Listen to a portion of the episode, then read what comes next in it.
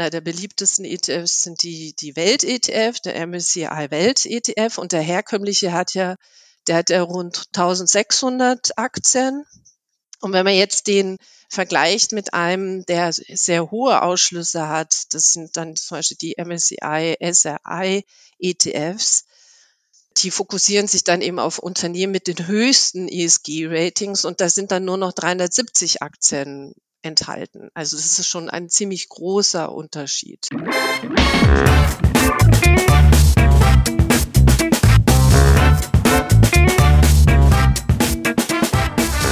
Ich begrüße euch super herzlich zum Her Money Talk, dem Geld- und Karriere-Podcast für Frauen. Ein Trendthema und immer wieder ein sehr beliebtes bei mir im Podcast ist nachhaltiges Investieren. Traditionelle Fondsmanager stellt dies allerdings für einige Herausforderungen, wenn sie heute Nachhaltigkeitskriterien offensiv in ihren Investmentprozess integrieren. Wie das gelingen kann, das besprechen wir heute, aber äh, wir wollen auch darüber reden, wie es im aktuellen Börsenumfeld mit der Werteentwicklung von nachhaltigen Investments ausschaut und wir machen noch einen kleinen Ausflug in das Thema ETFs, auch immer wieder ein gern genommenes Thema bei uns. Diesmal geht es ein bisschen um diese Themen-ETFs. Ich spreche darüber heute mit meiner Gesprächspartnerin Ariane Unertel. Ariane äh, ist seit über 20 Jahren Fonds- und Dachfondsmanagerin ähm, und insgesamt seit über 15 Jahren bei unserem Partner DJE, also Dr. Jens Erhard Vermögensverwaltung, dem renommierten Vermögensverwalter hier aus dem Raum München. Die waren schon ein paar Mal bei uns zum Gast. Auch die Ariane war schon mal bei uns zu Gast. Äh, du verwaltest inzwischen über 800 Millionen Euro. Das ist eine ganze Stange Geld, viel Verantwortung, viel Know-how und all das teilst du jetzt mit uns und darauf freue ich mich jetzt erstmal. Hallo Ariane, willkommen zurück im Podcast. Ja, hallo, liebe Anne. Auch vielen Dank für die Einladung zu diesem Podcast. Ich freue mich sehr. Genau, es wird Zeit, dass wir mal wieder plaudern. Ja, äh, weil ich glaube, unsere letzte Aufzeichnung ist ein Jahr her. No? Ja, genau, genau. Ähm, genau, deshalb, it's, it's, it's about time to do it again. Ariane, wir reden ja heute über Nachhaltigkeit. Ähm, welche Rolle spielt denn Nachhaltigkeit für dich in deinem privaten Umfeld? Spielt das eine Rolle? ja, das ist eine sehr gute Frage. Also ich denke mal, ich bin, was Nachhaltigkeit anbelangt, absoluter Durchschnitt. Also ich hm. schaue, dass ich regional einkaufe. Wir haben hier so einen Wochenmarkt, dass ich die Lebensmittel nicht verschwende und nicht, nicht wegwerfe. Plastikverpackungen vermeide, was ja nicht wirklich immer einfach ist. Seit Jahren beziehe ich Ökostrom und eben solche ah. Dinge versuche ich da umzusetzen. Was ich so seit den letzten zwei, drei Jahren mache, ich habe ein, mir ein Gut, das ist ein E-Bike äh, zugelegt. Aber ähm, ich fahre im Prinzip so gut wie alles mit, mit dem Fahrrad. Also in die oh, Stadt, oh, cool. ins Büro. Es sind fast mhm. jetzt auch mhm. schon, naja, immerhin 3000 Kilometer draufgekommen und lasse halt mein Auto wow. so oft es geht einfach stehen. Ja. Aber wie gesagt, ich glaube, ich bin der absoluter Durchschnitt.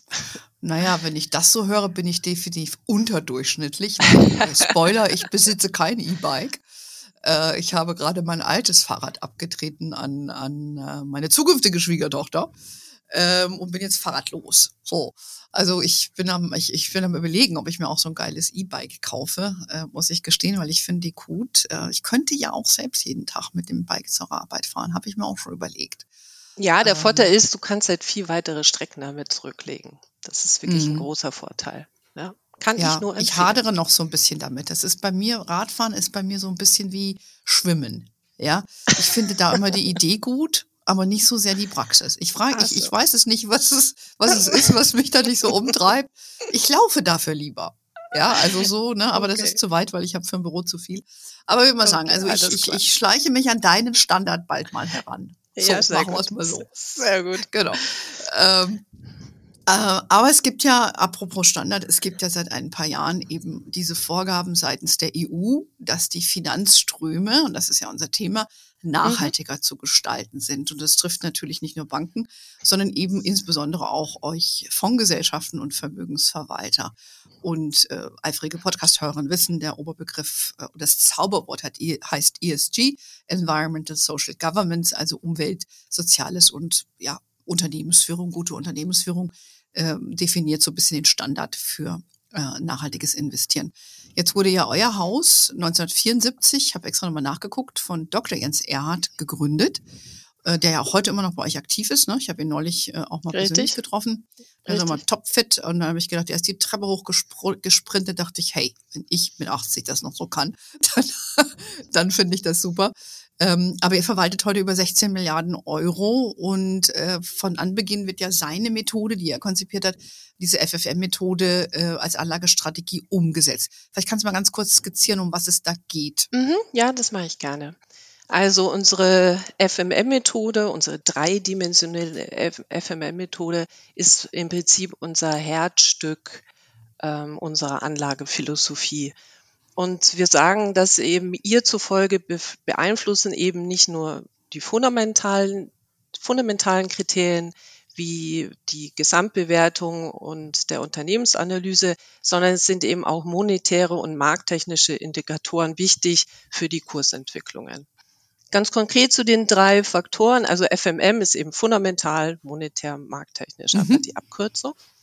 Und fundamentale Faktoren die sind eben entscheidend für die langfristige Asset-Allokation. Und hier geht es eben um die Frage, wie sich die Konjunktur der weltweiten Volkswirtschaften entwickeln. Bewertet wird hier der Gesamtmarkt und Schwerpunkte sind hier die volkswirtschaftliche Analyse, aber auch eben und das Zentralstück unsere Unternehmensanalyse. Und äh, so werden eben unsere Unternehmen oder die Unternehmen, die für uns ähm, in Frage kommen, nach fundamentalen Kennzahlen bewertet und das Ziel ist immer, besonders solide, bilanzstarke Unternehmen auszuwählen. Aber wir haben okay. eben noch zwei andere Faktoren, die wir mit einbeziehen. Und zwar das eine sind die monetären Faktoren. Und mit einem monetären Blick auf die Indikatoren, das sind so äh, Kriterien wie die Kreditvergabe der Banken, wie sind die aktuellen Zinsen, wie ist die Zinsentwicklung, das Geldmengenwachstum und die mhm. Überschussliquidität. Und daraus prognostizieren eben die Analysten die Liquiditätssituation und leiten damit eben das Potenzial für die Aktienmärkte ab. Das heißt eben hier in dem Bereich, das ist eher so mittelfristiger Ausblick, da wird eben die Frage beantwortet, wie viel Geld den Finanzmärkten überhaupt zur Verfügung steht, das dann eben auch in die Finanzmärkte oder in den Aktienmarkt eben fließen kann. Eine relativ kurzfristige Sicht, das sind dann eben die markttechnischen Faktoren, die wir auch bei unseren Investitionsentscheidungen berücksichtigen, weil es ist einfach so, der Anleger, der professionelle als auch der ähm, Privatanleger, der reagiert emotional. Und vor diesem Hintergrund messen wir eben die Stimmung anhand zahlreicher Indikatoren und können eben daraus Rückschlüsse über mögliche Trendumkehren oder über Trendbestätigung ziehen.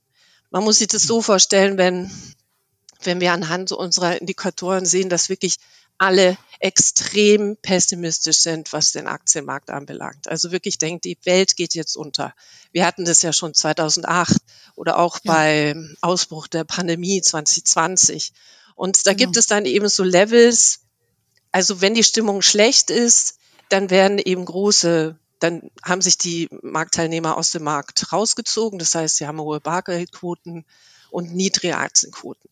Und das gibt so ein paar Extrempunkte und das zeigt dann schon so, okay, das Schlimmste ist wohl, hat man wohl hinter sich und jetzt müsste, also man kann es natürlich nicht auf den Tag genau ähm, festlegen. Aber jetzt müsste jetzt eigentlich eine Trendumkehr ähm, bevorstehen. Einsetzen. Mhm. Genau, genau. Und durch diese fundierten Analysen unserer FMM-Methode, da sind wir eben in der Lage oder sind wir der Meinung, dass wir in der Lage sind, konkrete Marktchancen von Unternehmen einzuschätzen und sie damit auch sehr gut zu beobachten. Mhm. Ja, so ein bisschen die Value-Methode, die ja aus, die, mit der ich ja auch immer sage, sozialisiert wurde, als ich bei Pioneer mhm. Investments, also heute am Mundi noch tätig war und wo er wirklich auf Unternehmensebene schaut, was sind deren Aussichten. Aber im Gegensatz ja. zu reinen Value-Investoren geht er her und, und guckt auch nochmal das monetäre Umfeld an, um zu einzuschätzen, wie, wie fließt Kapital in die Märkte rein, um damit Richtig. auch wieder was steigen kann. Und genau. äh, umgekehrt kurzfristig eben auch, ne, wo geht der Markt hin und äh, vielleicht ist es doch nicht der gute Zeitpunkt für diesen Wert, weil eben das Umfeld regulatorisch und wie auch immer sich verändert hat. Also das äh, ist ja auch eine erfolgreiche Methode, ne? Er macht das schon seit vielen Jahren, Eurofonds äh, werden ja danach gemanagt. So, das hört sich jetzt aber nicht mal danach an, äh, dass Nachhaltigkeit äh, für euren äh, Gründer eine große Rolle gespielt hat, weil da habe ich jetzt nichts von gehört. Wie sieht's denn damit aus? also, das würde ich jetzt so nicht sagen. Also, was man sagen kann, ist, dass wir eigentlich bereits seit 2018 zu den Unterzeichnern der Prinzipien für verantwortungsvolles Investieren der Vereinten Nationen kurz UNPNI gehören. Und das mhm. ist eben ein internationales Investorennetzwerk. Das sind über 1200 Unterzeichner aus allen Kontinenten, also nicht nur Europa, sondern weltweit. Und die haben insgesamt mehr als 80 Billionen US-Dollar verwaltetes Vermögen. Und wenn man diese Unterschrift leistet, dann, und das haben wir ja schon ähm, seit vier, oder sind wir seit vier Jahren jetzt dazu verpflichtet, genau diese Kriterien bereits zu beachten. Also Umwelt, Sozial- und Unternehmensführungsaspekte bei allen Aktivitäten im Bereich unserer Asset-Management-Tätigkeiten mhm. eben zu beachten. Und es ist auch so, dass unsere Analysten, die führen ja um die 600 Gespräche mit den Unternehmenslenkern und da werden oder da wurden auch in der Vergangenheit immer wieder Fragen äh, aus diesem Bereich natürlich gestellt. Und Nachhaltigkeitskriterien sind einfach Teil unseres Analyseprozesses, um qualitativ gut aufgestellte Unternehmen zu selektieren. Man muss sich ja vorstellen, dass Unternehmen mit Schwachstellen wie zu hohe Emissionen oder mangelnde Ressourceneffizienz oder Korruption oder auch Verstößen bei Arbeitsrechten, die können eben unserer Meinung nach keine attraktiven Investments darstellen. Aber es ist natürlich so, dass wir das Thema Nachhaltigkeit durch diese neue Bewegung, durch diese EU-Offenlegungsverordnung eben noch mehr in unseren Prozess integriert haben und hier auch ähm, Ressourcen aufgebaut haben. Okay, das heißt, ein Stück weit habt ihr das eh gemacht, wenn ihr Unternehmen recherchiert habt und eben auch einzuschätzen, mhm. ob das ein Risikofaktor ist, wenn die nicht gut wirtschaften. Ähm, aber jetzt wird es eben ein zentraler Punkt, wo ihr genauer hinschaut, um zu sehen, dass Richtig. es auch wirklich, dass ihr, dass ihr das mit offensiver mit, mit integriert. Ne? Richtig. Ähm, wie, welche Überlegungen sind denn da euch wichtig? Wie, wie konntet ihr das in die Investmentphilosophie integrieren oder welche, ja, welche Fallstricke tun sich denn da eigentlich auch aus? Hm, ja, also grundsätzlich ist es so, dass unsere Investmentphilosophie, würde ich jetzt mal, also würde ich mal sagen, hat sich dadurch eben wenig verändert. Also unser Leitbild ist eben nach wie vor das verantwortungsvolle Investieren und eben diese Suche nach qualitativ hochwertigen Unternehmen. Ähm, aber um den neuen, diesen neuen regulatorischen Anforderungen auch gerecht zu werden, da haben wir uns im Vorfeld sehr intensiv Gedanken gemacht, wie wir das Thema Nachhaltigkeit im Sinne auch unserer Anleger umsetzen können, damit wir eben mhm. nach außen hin auf jeden Fall Vertrauen schaffen, dass uns dieses Thema auch wirklich sehr am Herzen liegt. Und ein paar Beispiele, wie wir Nachhaltigkeit in unserem bestehenden Investmentprozess integriert haben, ist zum Beispiel, dass die Analysten bei der Analyse der Unternehmen einen eigenen ESG-Score jetzt vergeben. Das oh, heißt, da fließt ein äh, natürlich die Ergebnisse aus dem Gespräch mit den Unternehmenslenkern selbst, aber wir nutzen zusätzlich ein externes ESG-Rating, eines sehr international renommierten An also Anbieters. Und das wird so zusammengefasst in einen ESG-Score und mhm. fließt dann praktisch mit in die Gesamtbewertung äh, des Unternehmens mit ein. Mhm. Es ist auch so, dass wir gesagt haben, dass wir bestimmte Branchen komplett ausschließen wollen. Mhm. Beispiel konträre Waffen. Das sind ja sowas wie, wie Streubomben oder dergleichen. Oder auch ähm, Unternehmen, die mehr als fünf Prozent in kontroverse Waffen erzielen. Aber wir haben noch ein paar mehr. Also es sind jetzt nur Beispiele, es sind so ein paar ja. Ausschüsse, wo wir sagen, in diese Unternehmen wollen wir auf gar keinen Fall investieren. Was wir auch gemacht haben, wir haben ein letztes Jahr ein ESG-Gremium ins Leben gerufen. Da bin ich auch ähm, mit im Team. Das besteht überwiegend aus Analysten und Portfolio-Manager, aber auch aus dem Bereich Vertrieb. Also es ist praktisch Teil des Unternehmens. Und hier verfolgen wir halt weitere Gesetzesänderungen. Also das Thema ESG ist noch nicht am Ende und entwickelt sich ja. immer weiter. Das heißt, da schauen wir, wie können wir diese neuen Änderungen in unseren, also wie wollen wir damit umgehen und wie können wir das praktisch umsetzen am besten. Mhm. Und ähm, was wir auch machen, ist, dass wenn wir Grenzen ähm, hinsichtlich unserer Ausschlüsse, also wenn Grenzen hinsichtlich unserer Ausschlüsse überschritten werden, also zum Beispiel hatten wir mal den Fall, dass dass unser ESG-Rating eben eine rote Warnung hinsichtlich Menschenrechtsverletzungen eben angezeigt hat. Und dann läuft der Prozess im Prinzip so, dass der Analyst Kontakt mit dem Unternehmen aufnimmt und das Unternehmen muss dazu dann Stellung nehmen. Und mit diesem Ergebnis wägen wir eben ab, ähm, sind wir jetzt der Meinung, praktisch der Vorwurf ist gerechtfertigt oder, oder nicht. Und wenn wir sagen, ja, es ist gerechtfertigt, dann ähm, würden wir das Unternehmen auch für Neukäufe sperren lassen hm. und die bestehenden Bestände Interesse waren dann eben auch verkaufen. Und was wir ja, auch klar. gemacht haben, ja, also das. Ja gut, man kann ja nicht einfach alles auf einen Schlag verkaufen. Ne? Das ist ja dann auch nicht zielführend, ne? wenn der Kurs nicht nee, passt oder so. Mhm. Nein, also wir wollen schon auch im Sinne unserer Anleger natürlich dann nicht gleich innerhalb der nächsten äh, 24 Stunden verkaufen, sondern mhm. äh, man hat dann auch genug Zeit, um dann den richtigen Zeitpunkt zu, zu finden und das dann ja, eben, man nennt es mhm. ja dann immer Interesse warnt für den Anleger dann eben zu mhm. verkaufen. Okay. Und was wir auch gemacht haben, oder jüngst haben wir auch einen richtigen ESG-Manager eingestellt, der hat langjährige Erfahrung in dem Bereich, der kann nochmal genau. unseren Investmentprozess durchleuchten, kann er nochmal ähm, neue Akzente setzen, ähm, auf was wir vielleicht auch noch nicht geachtet haben. Und der ist aber auch Analyst, zugleich Analyst und Portfolio Manager. Und wir sehen eben dieses Thema Umsetzung, Nachhaltigkeit in den Investmentprozess der DE als ein andauernder und dynamischer Prozess. Und ich, wir denken oder ich denke auch, dass wir einfach einen sehr guten Anfang gemacht haben und der wird sich aber immer noch weiterentwickeln. Ja, wird sich fortentwickeln. Also ihr seid da, ja. würde ich mal sagen, recht pragmatisch geht ihr daran und, und ja. habt es offensiv integriert in den Prozess, habt euch jetzt nochmal eine Expertise geholt, das kann man immer noch ein bisschen nachschärfen, weil es wird ja das Thema auch für die Branche bleiben. Und ihr wollt ja auch eure guten, guten Titel weiterhin äh, selektieren. Also ja. seid ihr jetzt nicht so hardcore in die eine oder andere Richtung, aber es wird beachtet und es spielt eine wesentliche Rolle in, in euren äh, Anlageentscheidungen. Hm, ja. Jetzt hatte ich ja eingangs erzählt, dass du ja auch Dachfondsmanagerin mhm. bist. Mhm. Und ähm, was für Herausforderungen stellst du denn da fest? Ein Dachfonds managt, wie das Wort ja eben schon sagt, äh, nach einer gewissen Zielrichtung vor und sag jetzt mal weltweit anlegen zum Beispiel und kauft aber nicht Einzeltitel, sondern andere Fonds hinein.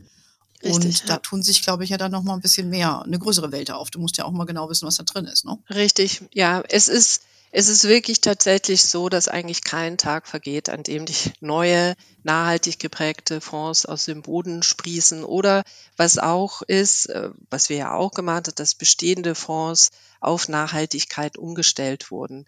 Ich habe eine Morningstar-Statistik mir angeschaut. Also aktuell sind es rund 8000 Artikel 8 Fonds, also die Fonds, die eben so ökologisch und soziale ähm, investieren, also die Kriterien be berücksichtigen, plus eben Ausschusskriterien haben und eben auch rund, es sind rund 1000 schon Artikel 9 Fonds, also die, die man ja auch als Impact Fonds dann auch bezeichnet. Mhm. Und das ändert sich wirklich täglich.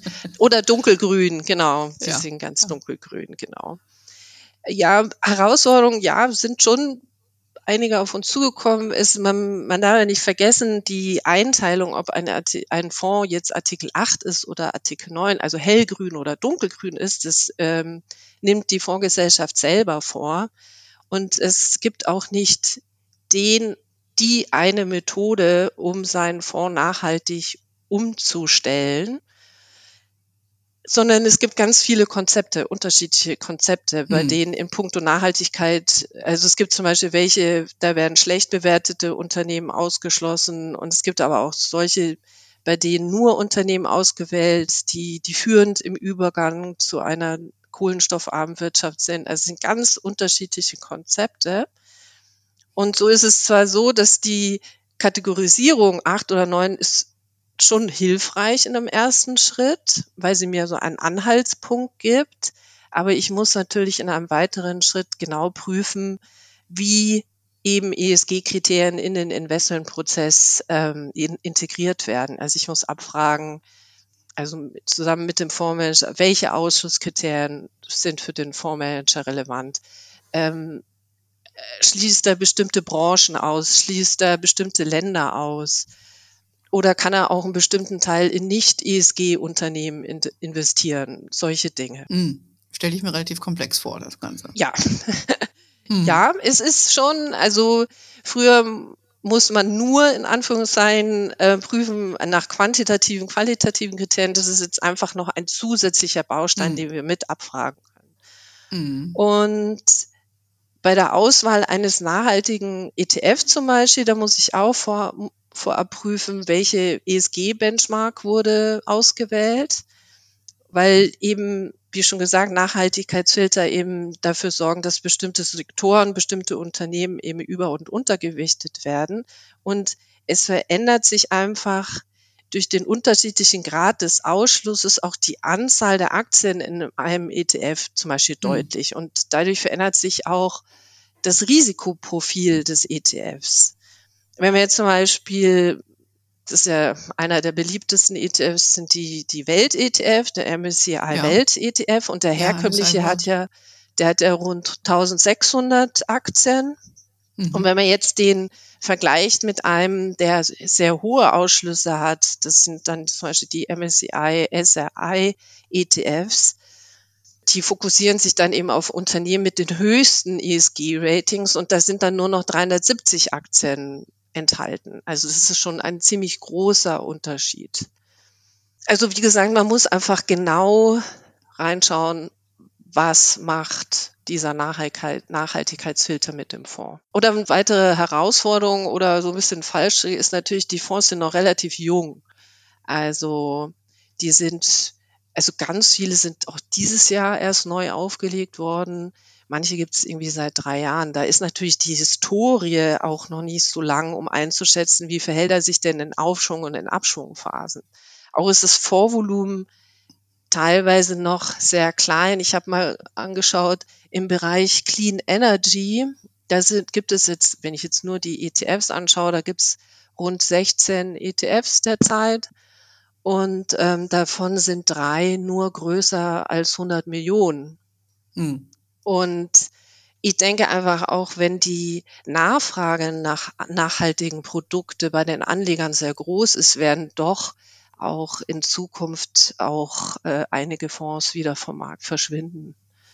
Also Hm. das ist Das einfach. ist, da, da, da sprichst du jetzt ja eine Reihe, von- eine Reihe von Sachen an. Also wir wollten ja auch ein bisschen über ETFs sprechen. Das heißt, du kaufst in deinen Dachfonds auch ETFs rein, Hm, wie auch aktive. ja, Ähm, vielleicht bei den, bei den ETFs, ähm, ein guter Punkt ist, dass das, ich glaube, das vergisst man. Wenn man den MSCI World äh, nimmt, den traditionellen, und den vergleicht mit einer nachhaltigen MSCI World Variante, die es ja gibt, dann ähm, hast du eigentlich eine ganz andere Zusammensetzung des Portfolios. Also 350 Titel versus 1600 ist schon ein Riesenunterschied. richtig. Ähm, siehst, siehst du das äh, in der Performance auch, dass sich das entsprechend positiv wie nieder, negativ niederschlägt? Also, das ist ja eigentlich immer so die große Sorge, dass durch die Einhaltung von ESG-Standards und vor allem durch die Einschränkung von Ausschlüssen dann ähm, das Investment in Universum zu stark eingeschränkt wird und dass es auch zu Lasten der Performance geht.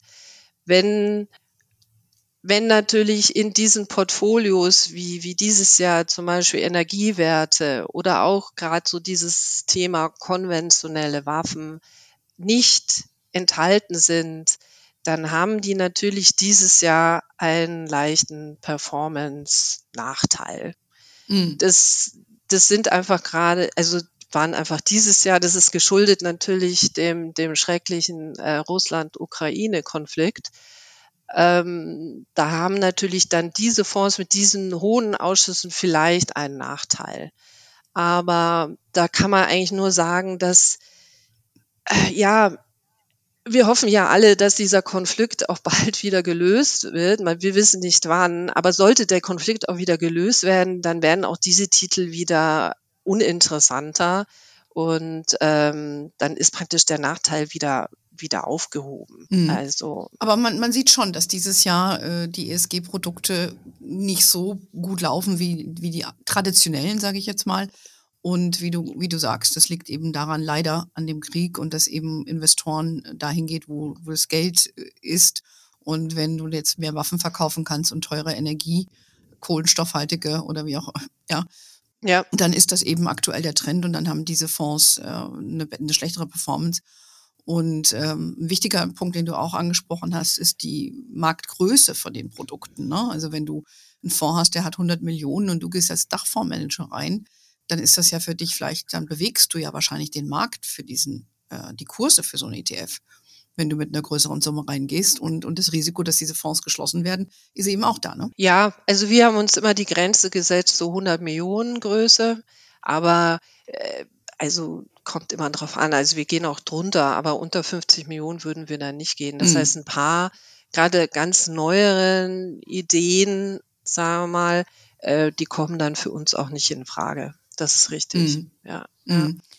Ähm, hast du, hast du bei äh, aktiven Fonds, die du im Portfolio hast, vielleicht gesehen, dass die, die Transfer, obwohl sie vielleicht gesagt haben, sie, sie machen nachhaltig diese Transformation doch nicht geleistet haben? Also es ist ja so, äh, wir im DAV-Bereich und auch im Bereich der Managed Depots haben wir eben schon Produkte, die wir auch Richtung Nachhaltigkeit umgestellt haben. Und da berücksichtigen wir eben auch Ausschlüsse.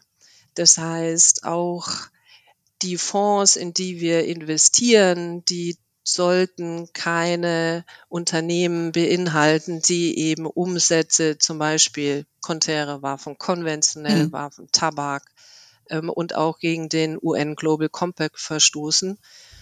Und das ähm, es ist immer am besten, natürlich kann man sich das auch immer erklären lassen, aber wir haben, auch wir nutzen eben den ES, also der nennt sich MSCI ESG Manager, den nutzen wir, weil mhm. der macht es so, also man kann dadurch genau sehen, in welche, äh, in welche Unternehmen oder wie hoch die Gewichtung genau unserer Ausschlüsse ist. Und wenn wir da zum Beispiel, na gut, konträre Waffen ist, versteht sie eh von selber, aber zum mhm. Beispiel konventionelle Waffen eine relativ hohe Gewichtung haben, dann machen wir ja praktisch dasselbe, was auch unsere Aktienanalysten machen. Das heißt, wir sprechen mit dem Fondsmanager oder mit dem Vertriebsansprechpartner. Wir haben hier das hier rausgefunden. Ähm, habt ihr währenddessen vielleicht schon abgebaut oder habt ihr vor abzubauen oder wollt ihr einfach mhm. drauf nicht verzichten? Weil es gibt auch es gibt auch Fondsmanager, die wollen, die, die sehen das halt als wichtiges Investitions, ähm, wichtigen Investitionsbestandteil und dann ziehen wir halt die Konsequenz und sagen, okay, mhm. dann verkaufen wir den Fonds, beziehungsweise würden diesen Fonds auch gar nicht selektieren. Und ich habe zum Beispiel auch mit einem, und, und deswegen glaube ich, haben wir wirklich auch indirekt, also jetzt nicht wir als DE einzeln, aber wir sind ja nicht die Einzigen, die auch Ausschlüsse berücksichtigen. Ja. Und ich merke schon, auch im Gespräch mit den Vertrieblern, die sagen schon auch, ähm, dass, dass es schon, oder wir merken auch, also es gibt da so einen Fonds, den mussten wir dann leider verkaufen, der hat aber mittlerweile auch umgestellt und mhm. diese, diese Bereiche einfach weiter aufge, abgebaut und das sehen wir halt ganz gut, wenn wir diesen, diesen ESG-Manager nehmen, weil wir da genau sehen, was sie jetzt was auch tatsächlich machen. Gemacht mhm. haben. Genau. Mhm. Ja, interessant. Die wollen natürlich nicht auf Performance verzichten, würde ich jetzt Richtig. mal sagen, weil die sehen natürlich Richtig. kurzfristig auch die Trends und so weiter. Äh, ich verstehe das jetzt mal als eine Frau mit einem Vertriebsherz. Aber äh, das ist natürlich jetzt äh, ein bisschen konträr. Also ihr seht schon, da gibt es einiges, äh, was Ariane und ihre Kollegen und Kolleginnen dazu beachten haben. Es ist nicht so ganz einfach viele Gespräche. Manchmal muss man sich auch von etwas, was man lieb gewonnen hat, dann trennen. Äh, aber wie ich eben verstanden habe, macht ihr das verträglich. Äh, das ist so ein bisschen der Punkt. Vielleicht noch abschließend zu dem Thema ETFs. Ähm, wir haben es ja eben schon anklingen lassen, dass auch den Clean, also Energy Produkte oder Clean Energy erwähnt. Ihr mhm. nutzt also relativ häufig auch ETFs in euren Dachfonds. Das machen ja auch viele Profis, nicht nur Einzelanleger. Und äh, es gibt ja tausende von nischigen Produkten, du hast es eben schon angesprochen.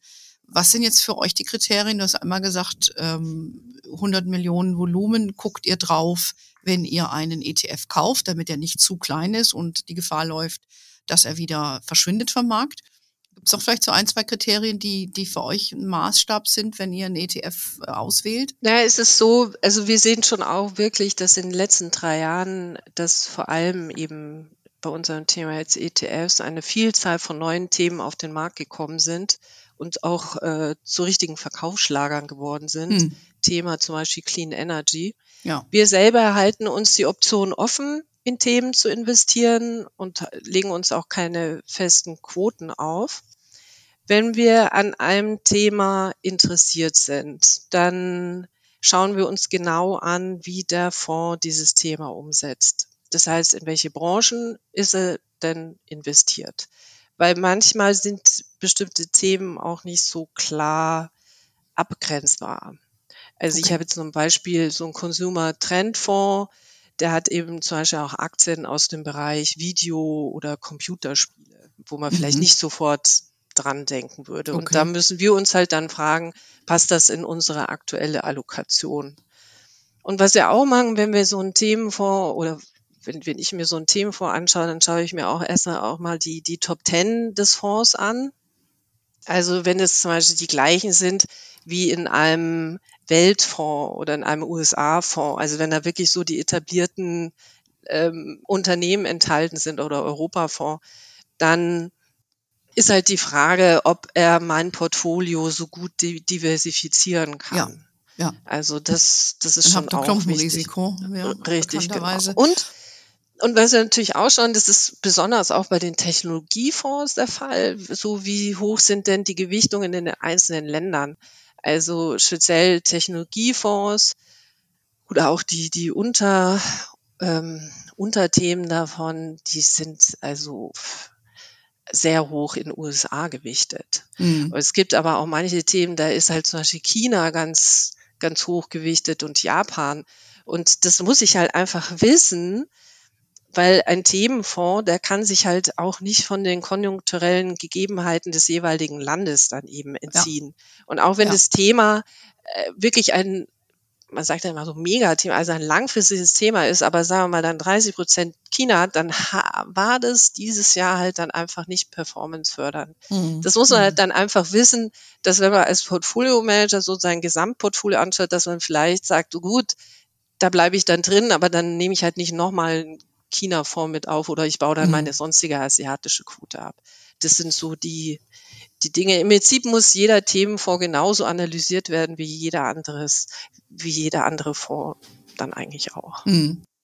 Ja, ihr seht schon, ähm, deshalb hat es äh, Profis wie Ariane, die sich jeden Tag damit beschäftigt, um eben diese ganzen Tipps und Tricks äh, umzusetzen, ob das jetzt die Größe von so einem ETF ist, wie nachhaltig ist nachhaltig, ja, und äh, habe ich den Klumpenrisiko, dass ich äh, mich gar nicht diversifiziere, sondern eben noch mehr von dem, was ich eh schon habe, gekauft habe. Ähm, ja, vielen Dank schon mal, äh, Ariane, für deine Insights. Ähm, das ist, ein, wie wir wieder mal merken, ETFs ist immer wieder ein spannendes Thema, aber natürlich auch das Thema Nachhaltigkeit, wie man das integriert. Ihr habt ja einen langfristigen, erfolgreichen Ansatz und äh, seid dabei, das umzuwälzen. Das macht ihr auch sehr erfolgreich. Aber es geht nicht, ähm, ja, man muss schon genau hingucken. Richtig, no? genau. Auf jeden muss Fall. hingucken. Wie, ja. wie im echten Leben. Ja. ähm, und von daher, äh, wenn ihr da weiter noch mehr Informationsbedarf habt, gerne mal auf die Seite von DJE direkt gehen. Da seht ihr dann auch ein Bild von der Ariane. Das findet ihr aber auch bei uns auf der Webseite, äh, auf unserem Podcast. Und ihr wisst ja, wir schreiben immer diese Themen äh, bei dem, bei, auf unserer Webseite. In unserem Newsletter gibt's neue Ankündigungen wie diese. Und von daher laden wir euch gerne auf unsere Social-Kanäle an, denn wir sind auf Facebook, LinkedIn, Instagram. We are wherever you are. In diesem Sinne, have a wonderful day. Schöne Grüße nach Pullach, Ariane. Und until next time. Ja, vielen Dank und gerne bald wieder. Danke, tschüss.